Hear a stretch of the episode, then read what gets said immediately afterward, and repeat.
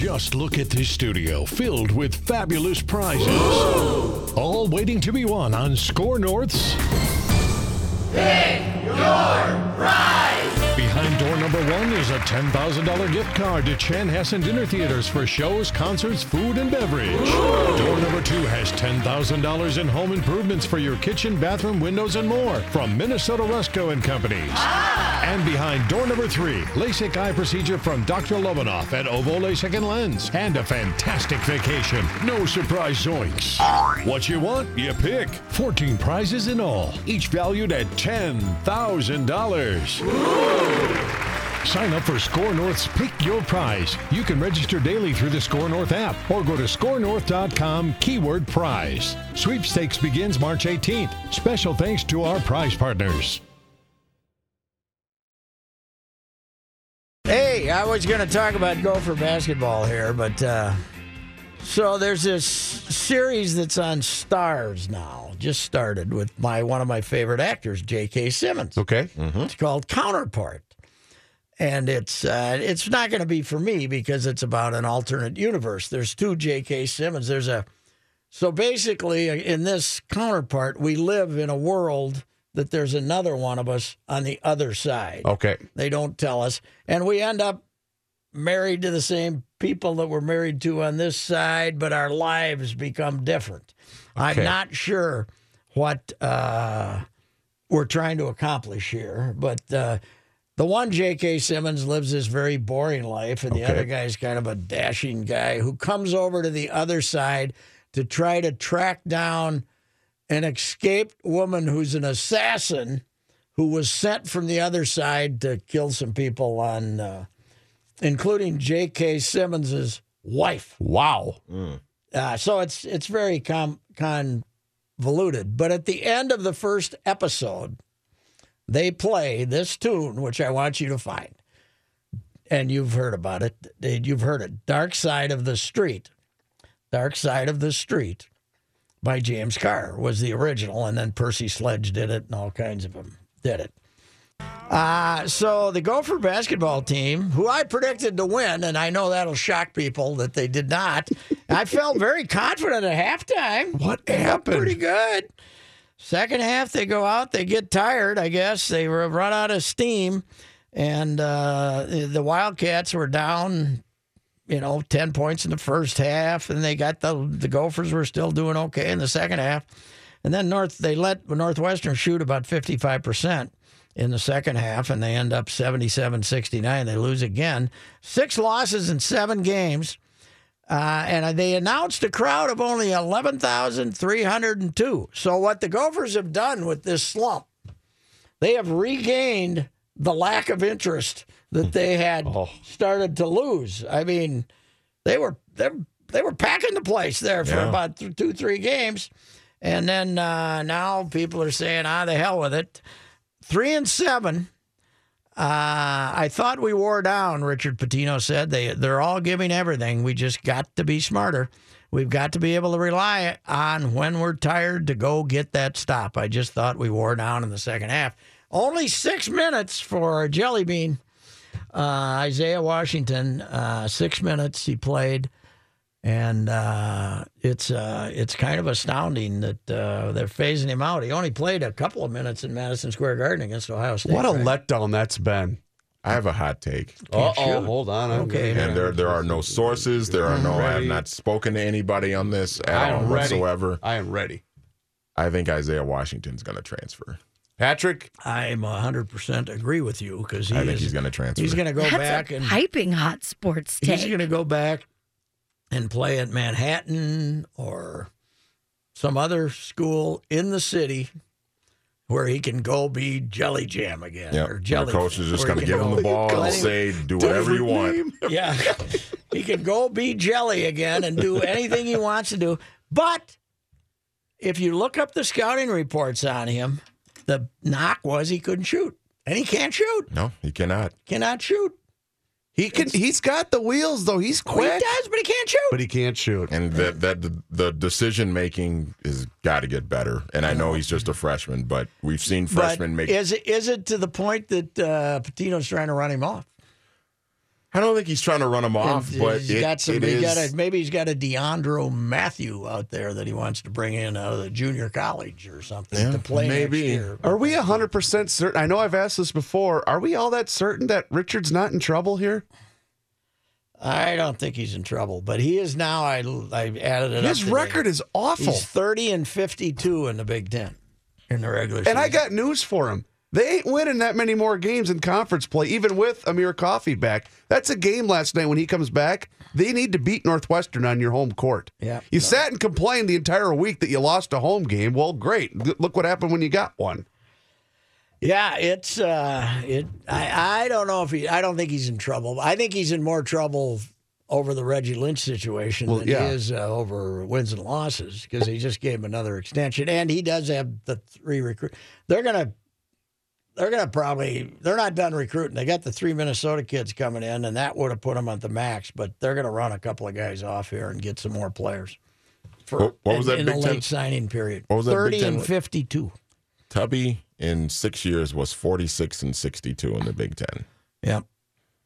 But Tubby, I'm not saying nothing. I'm just saying. Tubby inherited a much worse situation. Yeah. But what is a fact of the matter is, since the scandal in '99, Gopher basketball has basically stunk. Mm-hmm. You know, Yep. I mean, it's almost been as inept as football. Yes. You They've, know, they've they been, yeah, there have been parallel programs. You're right. Yes. Yeah. It's and uh, Once in a while, you'll have a year where they do okay, yeah, last and year you're they like, were, "Ah, last yeah, year they were, last year But- it was good. It was but, good. Yeah, you're right. Uh, For the most part, they've they've not been good. and uh, All right. Well, I'll say this, you know, that we don't have them on anymore here. but we ripped them when they were here. So That is right. difference does it We make, you know? stay consistent. yes, we do. Yeah. Now, last year we were on board. Absolutely. Fine, but when they were two and sixteen and got swept by the South Dakota schools, we were a little And, critical. you know, I don't see uh, certain people with this radio station or freezing cold takes bringing up old Pitino tweets of mine or yours or anything no, like that no, this haven't year. heard that lately. It's been Haven't pretty quiet on that front. Okay. All righty. Well, they lose again, three and seven, and they got a week off before they get to play the lowly Iowa Hawkeyes, who are terrible. Uh, but meanwhile, the women's basketball team's going to go to the NCAA tournament, and Marlene's going to save her job. So that's the way that goes. We'll be back.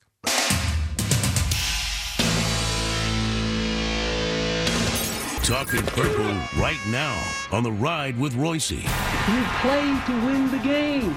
Hello? It's former player and coach turned ESPN NFL analyst Herm Edwards. Herm Edwards is with us. Herm, we got our snowstorm out of the way up here Monday, so we should be good for the Super Bowl. We got our foot of snow Monday. Uh, we should have that cleaned up by the time our Super Bowl guests arrive. well, you might have the snow out the way, but it might be a little chilly on them. But um, obviously, Minneapolis is built um, to uh, accommodate all the fans that will come up there. It's a shame, obviously, that uh, that the fairy tale story didn't didn't end the right way. But um, I, I think uh, Minnesota and, and, and uh, the Tri Cities will will be an excellent host for the Super Bowl. Now, as a former Eagle, uh, you couldn't have uh, minded this that much, but uh, how shocked were you the way they took it to this Viking defense? I, I really was. Uh, I, I thought it was going to be one of those games where it's going to be played very tightly up to the fourth quarter, where I thought the kicking game was going to be critical, and I thought whatever defense played well the red zone would win the game. But um, obviously, um, you know, Nick Foles played well, and got to give him a lot of credit. And I don't know if if the Vikings after the big win and how they won, uh, obviously against the Saints, took a lot of energy away from them. That was an emotional win for them and the city, obviously. And then going into Philadelphia, you know, this is a group that every week seems like they were the underdog. They won 13 games and they were the underdog coming into the playoffs. So one of those things where they got hot, and, and obviously now they're going to the Super Bowl. Hey, Herm, did you think that uh, perhaps the Eagles were much more aggressive than the Vikings thought they were going to be? I certainly thought the Vikings, were, I mean, the Eagles were going to try to play it like they did against the Falcons, you know, but very conservative. And instead, they came out winging it all over the place 10 out of 14 on third downs. Amazing. Yeah, it really was. And as I said, you know, I, I don't know if the emotion of the win at home, and, and then again, remember, now this was Drew Brees, though. Drew Brees, you know, had a pretty good day in the second half against these guys. But that was Drew Brees, and, and no one anticipated uh, Nick Foles would come out and have the same type of game, or really had a nice game throwing the football. Yeah, and they got a little running out of that Ajayi. We could a lot of people couldn't figure out why they went and got him. He's a pretty good runner, and they did not. First time all year, the Vikings didn't cover the tight end either. They couldn't contain Ertz. Yeah, no, and, and you know, and he's a good player, and and, and, and, and you know, they made some big plays in the passing game, and and that's generally not Minnesota's forte defensively to give up big explosion plays like that. But uh, you got to give those guys a lot of credit. They played well. Obviously, they're going to represent the NFC in the Super Bowl, and it's my former team, and hopefully we'll win one. That's kind of important now. Some of our fans uh, arrived wearing their purple garb and their uh, helm, uh, their hel- their big horn helmets and everything, and that proved to be a little bit of a mistake in the parking lot in Philadelphia. They were they were not treated as uh, Kindly? kindly. They were not treated kindly. They were a little shocked by what they faced. Yeah, that, that that that's a rough group out there. That, that, that, that, that Philly group. Now I know I played there a long time, you know, and and um, you know if it's a late game, they can get a little rowdy. Yeah, break, well, you know that- I'm saying? Yeah, I always told people I was there for a 9, 10 p.m. kickoff against the Cowboys one Monday night, and uh, Yeah. wow, was that something in that parking lot? So. Yeah, it's really something, and they're passionate, and obviously, um, you know, they got the country really on their side right now. You know, pulling for them, and um, it'll be interesting. They're playing against Captain America, and the country is pulling for the Eagles, and and Captain America's trying to beat uh, Father Time. Say, uh, Herm, uh, you uh, spent all those years at ESPN, and during your time there, you saw the fondness we developed for lists in the sports media. We love our lists, right? Lists of everything. Yes. Uh, the list in 2016 was that the Eagles had made the worst hire of all the new NFL coaches. The best hire was Ben McAdoo. The second best hire was Chip Kelly going to San Francisco. And the worst hire was Doug Pederson because he was just going to be a West, yes man for management. Sometimes those lists are not based on uh, reality, I don't think. No, they're not. And you know, I visited with Doug this this summer. Uh, played up in Tahoe with him, American Century, and he was excited about his football team. He really was. And you know, he's got an excellent defensive coordinator in Coach Schwartz, who's done a fabulous job with the defense. Uh, Frank Reich, uh, the quarterback coach, uh, an offensive guy. So he's got a lot of good coaches on the staff. And I just think that what they were were able to accomplish, like Minnesota, when your number one quarterback goes down, and you still find a way to win 13 games and you win your division, as well as Minnesota. They had a fabulous season. You know, their quarterback went down as well. So you got to give uh, obviously Coach Coach Pederson a lot of credit, as well as Coach Zimmer. He does. I I like his demeanor on the sideline. He looks like he's uh, thinking about the next play at all the time and very creative stuff. Uh, he really comes off as a guy made to be a head coach. Yeah, you know, and it, was great for him too because he has he has a, a great uh, feel for the quarterback because obviously he played quarterback. You know, and he was the guy early in his career started, and then Donovan McNabb took over for him. He was kind of the guy that was getting ready to to to, to give it to Donovan, but uh, he studied a lot of football, and I think. You know, his first year or so, he's, he's he's learned how to be a head coach. But I think he has full control of of, of who he is, his personality, and, and his team really respects how he coaches. Uh, meanwhile, in the other game, we once again learned the lesson. Don't try to sit on a lead against the Patriots. You better keep trying to score. No, you're right, and we see this, and this is what makes him probably the greatest quarterback ever played. Uh, you know, it, it, we can him all around it, but what this guy's been able to accomplish, he's 40 years old. I mean, uh, and that's not old by any stretch of imagination, but in sports, we, we consider that old. And I've said this the last couple of years, you know, he, he is fighting history and father time, and he is battling it, and, and he's he's winning. He's winning because of what he's been able to do and accomplish. The more he does, every year we just shake our head with amazement. You know, he plays the game where his hands got stitches in it, and you know, all of a sudden early in the game, it's like they're struggling on offense, and you knew it as soon as the fourth quarter showed up. He went and got his shield and says, "Captain America, I'm coming to the rescue." Here we go. And they've done this, the Patriots and Brady and Belichick, in a league where this year there's eight new playoff teams out of 12. Yeah. Eight new playoff teams. How can yeah. you be a dynasty in this era of football? It's incredible. It really is, and you know they're both first battle Hall of Famers. I mean, Coach Belichick. I mean, if they win this one, just imagine if this. They they win this one. I mean, he's going to be considered one of the greatest coaches ever coached, and the quarterback obviously going to be one of the greatest quarterbacks to ever play. Well, you know, people like to talk about Vince, and God love Vince. It was a 12 team yeah. league back then when he was winning yeah. his championships and putting them together, and then he won two and there Super was no Bowls. free agency. There was no free agency, right? No. I mean, it was still, you kept your teams. I mean, now it's free agency, and some things change uh, in New England, but two things stay constant, or three things: ownership, head coach, and quarterback. Uh, that uh, Jacksonville uh, team, uh, that's uh, I'd like to have their future though. If they don't mess it up, man, are they fast on defense? Whew. They really are. They're fun to watch. I mean, they are really, really a fabulous football team, and and I just think that that thing will continue to build. And you know, Bo- you know, Bortles for the most part, you know, that's a tough, a tough thing for him to do. I mean, you're talking about a quarterback that has to go on the road and and, and, and beat Big Ben, and then turn around and go and, and try to beat Captain America. That, that that's tough for, for any quarterback. But he uh, he actually played terrific the first half, and yeah. then they kind of didn't let him try to make any plays the second half. They yeah, uh, tried yeah. to run the ball with Fournette, which isn't a bad idea, but New England knew what they were trying to do. That was kind of a bad loss, to say the least. Yeah, yeah, it's just, it's amazing though. You know, it's it's going to be a Super Bowl. Obviously, these guys have played against each other before. Well, I would say the teams have 2004, and so Philly's been there three times. This will be their third time. You know, we went to Super Bowl 15, and then they went in 2004, and now they got a third shot at it look, am, am I a little biased? Yeah. Uh, do I want the Eagles to win? Absolutely. hey, Herm, how about, how about this for a stat? Brady has been favored in 50 straight games that he started as quarterback. Yeah, and you know what else I heard too? 50 straight games they've been favored when he played. How about this? And I've heard like what uh, 12 out of the 13 teams that have won Super Bowls wear the white jerseys. They're Oh, wearing the white really? jerseys. Yeah. Well, the other thing is the the other great stat on the AFC is uh, since Brady's first Super Bowl, there have been four quarterbacks to play for the AFC team: Manning, Yeah. Roethlisberger, Brady, and then Flacco played one.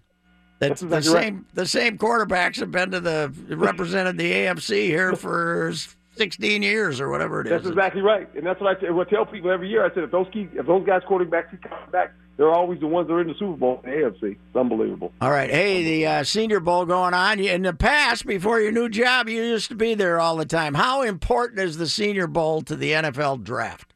Well, it is, and it, it, it's a way to evaluate some players on the same uh, playing field now. And uh, you know, one thing it doesn't do, it doesn't hurt you. And I think a lot of players go in there thinking it's going to hurt me if I don't perform well. No, it's not. But I think what it does is put you on a level playing field, and, and they get to watch you practice. And you know, offenses are always going to struggle a little bit because they play with the ball, and the receivers aren't used to the quarterbacks. But I just think the competition during the week can really elevate a lot of players.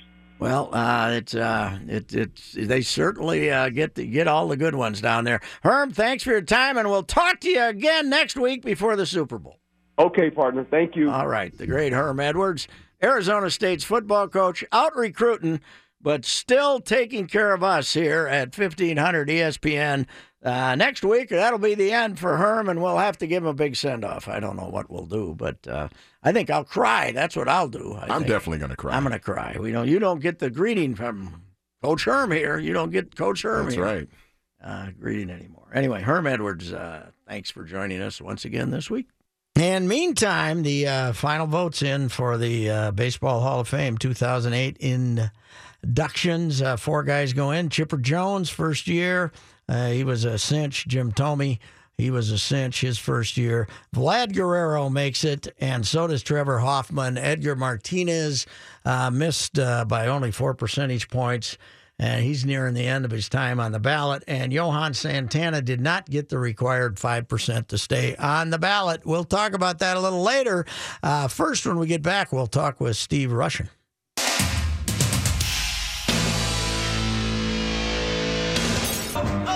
Steve Rushin will be in town on Friday night. Uh, and will be the uh, the guest speaker at the Sports Shirt Stag at Nativity of Our Lord uh, Catholic Church in St. Paul. One of the biggest parishes ever. And this sports shirt stag has been going on forever. Steve, I think uh, appearing at this gets you out of your uh, Sunday mass duty too, so that'll be good. Not only one of the biggest parishes, but one of the biggest nativity parishes in the Twin Cities. I went to nativity in Bloomington as a kid. Yes, and uh, this this play I've been to a couple of these, and they uh, they have a good old time. So you're heading on into town. You wrote a great piece after the miracle uh, victory, Stefon Diggs, about how joyful your uh, relatives were back in Minnesota. Uh, what was the reaction this Sunday, this past Sunday evening? Well, uh, Alan Greenspan's phrase, irrational exuberance, do you remember that about Yeah. the stock market, the Yes. housing market? I think we were feeling irrationally exuberant the week before, and um, the texts the following week um, were more along the lines of, Pretty Woman is on TNT now. I'm switching over. Uh, my dad, at least I can go to bed now. My brother, uh, at least we know the result and I can move on mentally. Uh, so even myself, I must admit, uh, sometime in the first quarter while pricing Delta flights to NSP from Connecticut, where I live, fearing, you know, with with the Patriots now suddenly locked in, that some New Englanders might be flying out of here to Minnesota. Um, I was able to unbookmark that uh, relatively shortly after, so I won't be coming for the Super Bowl. You you are coming in. Uh, when are you coming No, in? I'm, I'm coming in. I'm coming in Friday, for the for okay. the for the nativity event. I will not be staying. Um, Okay, I, you're I gonna- was I was possibly going to come in the following week if the Vikings were in, only because people were telling me that I would regret it 25 years down the line if I weren't in state as the Vikings were playing in the Super Bowl. We may never see this again. Of course, that was a super that that Super Bowl we will never see. We will never see. And uh, I have on my desk here uh, a ceramic tankard, uh, Super Bowl 11, Pasadena, California, January 9th, 1977, with the Raiders and Vikings helmets clashing on it. uh, who who would have thought that that will be the last uh, emblem in my lifetime? Uh, of the Vikings, the last memento of the Vikings at the Super Bowl. Uh, there's a very good chance of that now. I'm telling uh, some of my coworkers, uh, my coworker here, Reavers, who's got a two-year-old, to just sit down and explain to that kid he's never going to see the Vikings in the Super Bowl. If you can't make it this time, you're never going to make it because the feeling here was everything bad that had ever happened was wiped out by the miracle touchdown, and then to turn around and throw up something like that was just incredible, Steve. I, I told people, throw up is the right word. I, I told people that, you know, one of two things will happen. There, there may be a, another disastrous end to the game, or they're going to, or they're going to win. But I did not foresee another 41 donut style performance. Uh, And you would think, you know, fool me once, shame on you. Fool me 50 times, shame on me. But um, I had, I had kind of opened myself up. I let myself love again. I, uh, you know, the Johnny Cash, Trent Reznor. Um, uh, I felt, uh, I hurt myself today to see if I could feel. I, I learned that I, I do still feel. Apparently, I mean, this stuff never goes away. It's in your DNA from growing up in Bloomington, and the Vikings were playing there when I was a kid, and um, you know that preceded being a sports writer and kind of getting grizzled and and uh, unfeeling. So uh, it was interesting, at least, to see how that come back and uh, and you know know that I could that I could feel again, if only if only it were pain. Steve, you grew up not far away from Hrbek in uh, Bloomington, and uh, the the World Series wins. But uh, there's something about the Vikings in this town. The reaction last week before this game was as crazed as I've ever seen it around here, as I've ever felt it around here. That uh, the Viking greatness, the mystique, uh, the the great uh, bond that goes back to the Bud Grant glory years when we thought this guy was the greatest guy that ever lived, came roaring back, and it was incredible around here how they were gonna just just the, the everything was faded with the Super Bowl here, and it was gonna happen, and then uh, this is as good a kick a shin, kick in the shins as they've ever had, I think.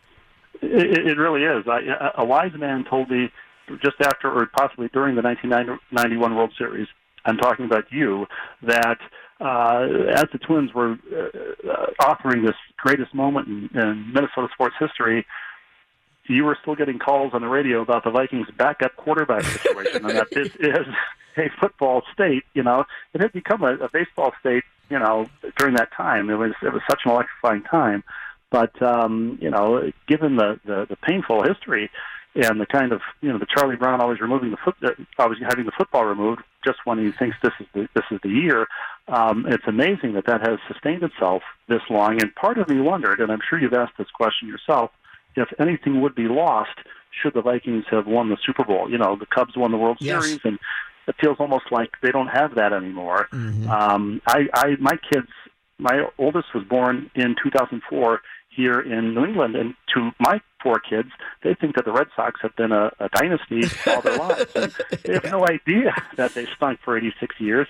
And um, you know, maybe there will be a generation of Minnesotans who will grow up with that. Also, we can always imagine. Steve, you went off to Marquette and uh, landed a job at uh, Sports Illustrated almost immediately. When is the last time you lived amongst us here in uh, Minnesota? Um, I lived there amongst you in the in the mid '90s. I was constantly on the road, so I, um, you know, it, it was a nomadic existence in those years. But um, I get back all the time. I, I we come back every summer over the Fourth of July.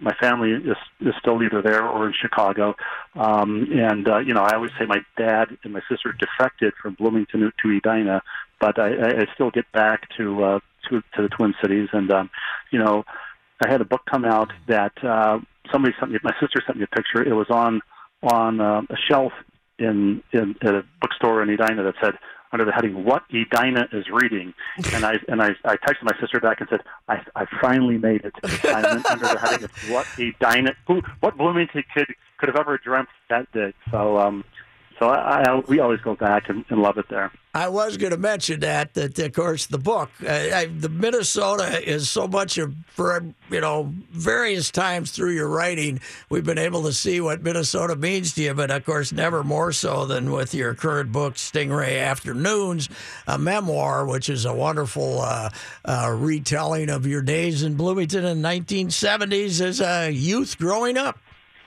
Yeah, you know, uh, I I grew up in Bloomington, not realizing as a kid that um, you know I had to see the rest of the world to realize that I was growing up in you know such a great place at such a great time.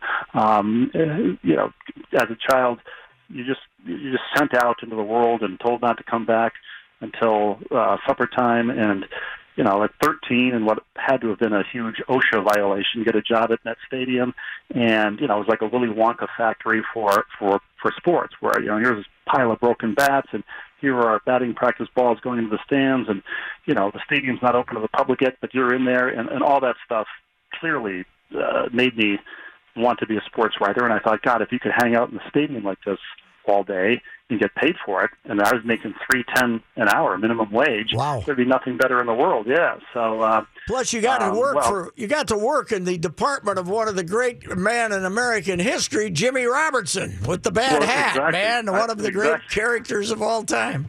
Absolutely. Mike Robertson was my boss, and uh, and you know Calvin R. Griffith signed the paychecks, and uh, I had a little embossed card that I was an employee of the Minnesota Twins baseball club, and um, you know, I mean, it was it was you kidding making the big leagues at age 13. I knew all of us knew working in the commissary that made the food that the vendors sold that it was never going to get any better than that, and we were right. How could it? But uh, but uh, you know, my God, you know what a what a what a job, and and um, you know. Uh, all of that feeds into today when 40 years later when uh, you know watching the Vikings I always say these the Twins were my first employer my first real job so um, it's hard for that to kind of get out of your system even 40 years later Steve, I had a great uh, Calvin Griffith uh, flashback. Of course, I covered him in the 70s, which was a hoot every day.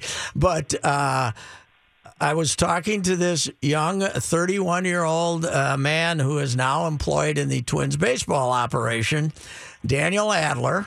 And Daniel has a, uh, a, uh, a law degree, a master's in business and a, uh bachelor's in commerce from Harvard.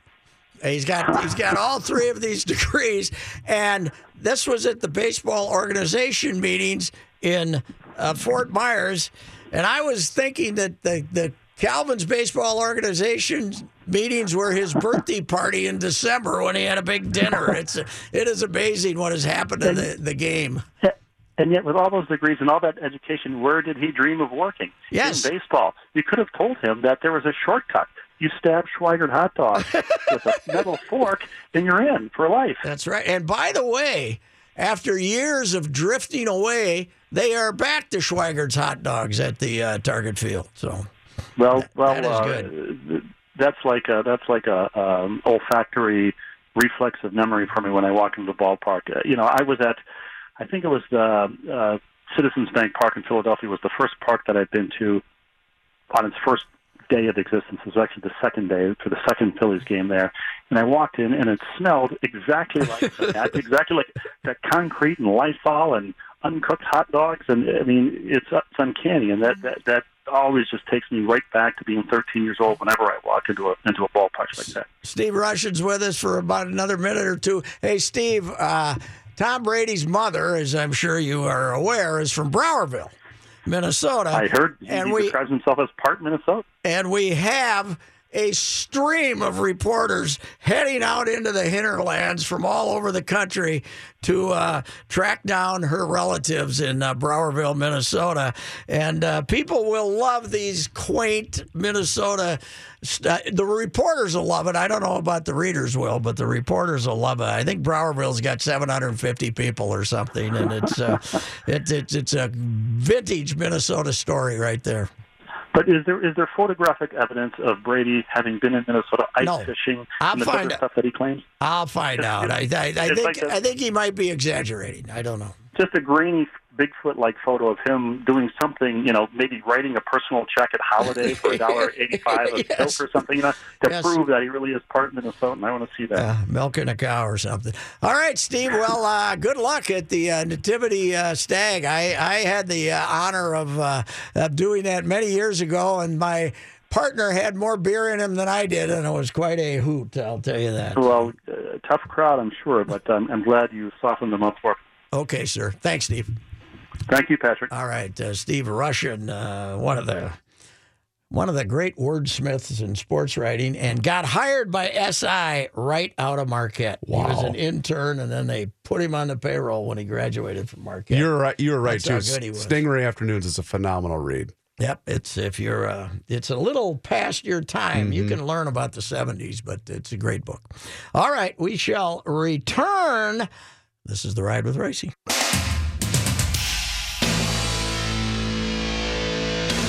The uh, voters, uh, the number of voters for the Hall of Fame among the Baseball Writers Association of America was trimmed down uh, a couple of years ago uh, based on fact that people were no longer. Once you previously, if you had been a 10 year member, you had a vote for eternity. Uh, they changed that so you still had to be covering, the, to some degree, still had to be covering the sport. Uh, that has made the voting a little uh, more generous because there were a lot of old timers who felt like uh, a getting in the first year was some special honor, b uh, designated hitters there was a prejudice against them. So anyway, today the results are in. Once again, four more Hall of Famers voted in today. Uh, Vladimir Guerrero. Chipper Jones on his first year, easy, breezed in. Jim Thome in his first year, easy, breezed in. And reliever Trevor Hoffman, uh, who was more on the edge than the other three, he made it. Ed, Edgar Martinez, who was as low as 27% only a couple of years ago, they changed the voting. A lot of momentum for Edgar. Edgar ended up at 71%. I voted for him for the first time, mostly from what Tom Kelly had to say about him when he talked about him a couple of times this year. How he'd rather have his team face Ken Griffey than Edgar Martinez. That's high praise. So I, uh, I, I kind of said, okay, you know, I love, I always loved him as a hitter. I just didn't think the numbers were quite good enough. And it's yeah when he's just he a kind DH. Well, he Yeah. kind of started in the mid. He was in his mid twenties too when he started. You know, Mm-hmm. he did most of his production in his, his in his, his 30s. In his thirties. But I voted for him. He ended up at seventy one percent. He's got one year left. He got grandfather. They've changed it now to 10 years on the baseball writers ballot, and then you move to one of the veterans committees. And uh, but he got grandfathered in as one of the 15 year guys, and he's got his last shot to make it on the BBWAA ballot next year. He's but he'll, he'll year probably left. make it next year since he's so close, nobody right? has nobody has been between 70 and 74 and not made it the next year that was still on the ballot. So really quick, did the percentage of votes for Clemens and Bonds go up, down, stay the same? I, I'm going to have to look, but I think it was going down by the early one. Uh, and uh, by the way, uh, uh, Johan falls off the ballot. He only got two and a half percent. You need five percent to stay on the ballot. I voted for him just to keep him on the ballot. I knew he wasn't going to make it as a Hall of Famer. All righty, uh, we will. Uh, you guys will do this again tomorrow, and I'll see you later. 1500 ESPN presents 52 super stories leading up to the big game. Brought to you by Mr. Money Talk, Josh Arnold, where you always get straight talk, not sugar coated advice.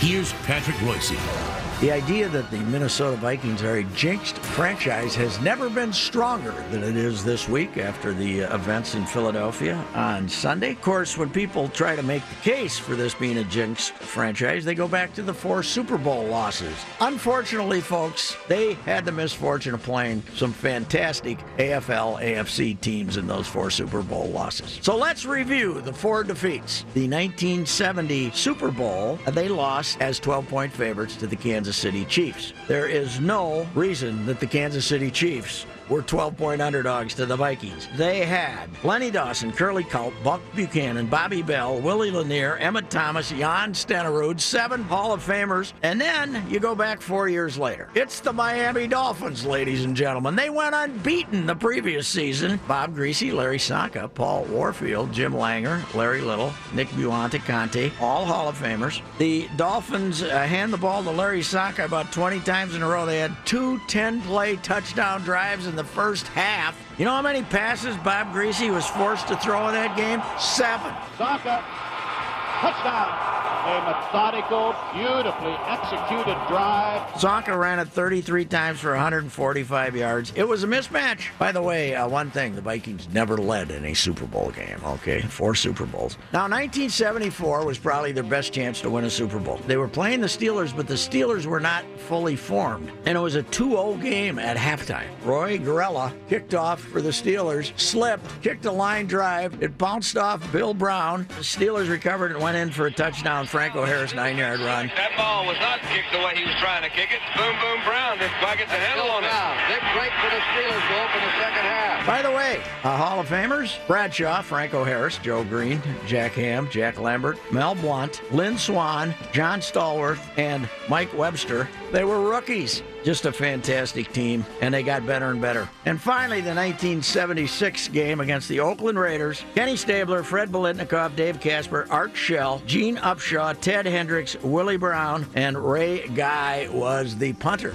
The Vikings actually blocked a Ray Guy punt in that game. Fred McNeill recovered it at the three. Here's Guy with a low snap, and he got it. First punt he's ever had blocked. Their 16th block kick of the season. And then famously, uh, Brent McClanahan fumbled on the second play. The Raiders uh, went down, kicked a field goal, and uh, they took over from there. It was uh, 26 to 7 in the fourth quarter when Willie Brown picked off a 75 yard interception from Fran Tarkenton. But look at those clubs they lost to. There's no jinx here, ladies and gentlemen. They had the misfortune of playing some fantastic AFL, AFC teams in those four Super Bowl losses.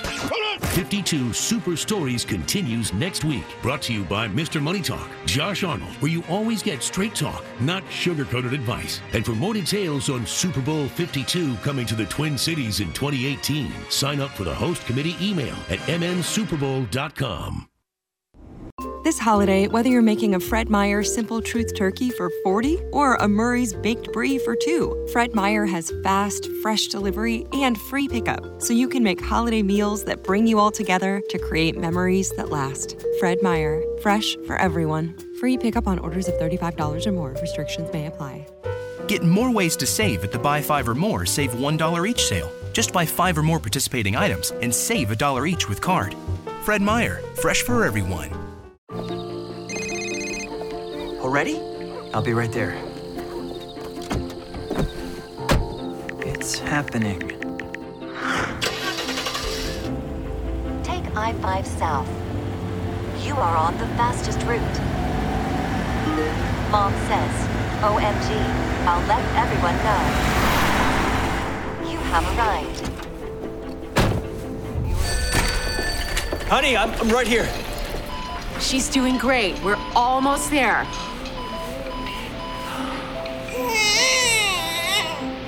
She's perfect.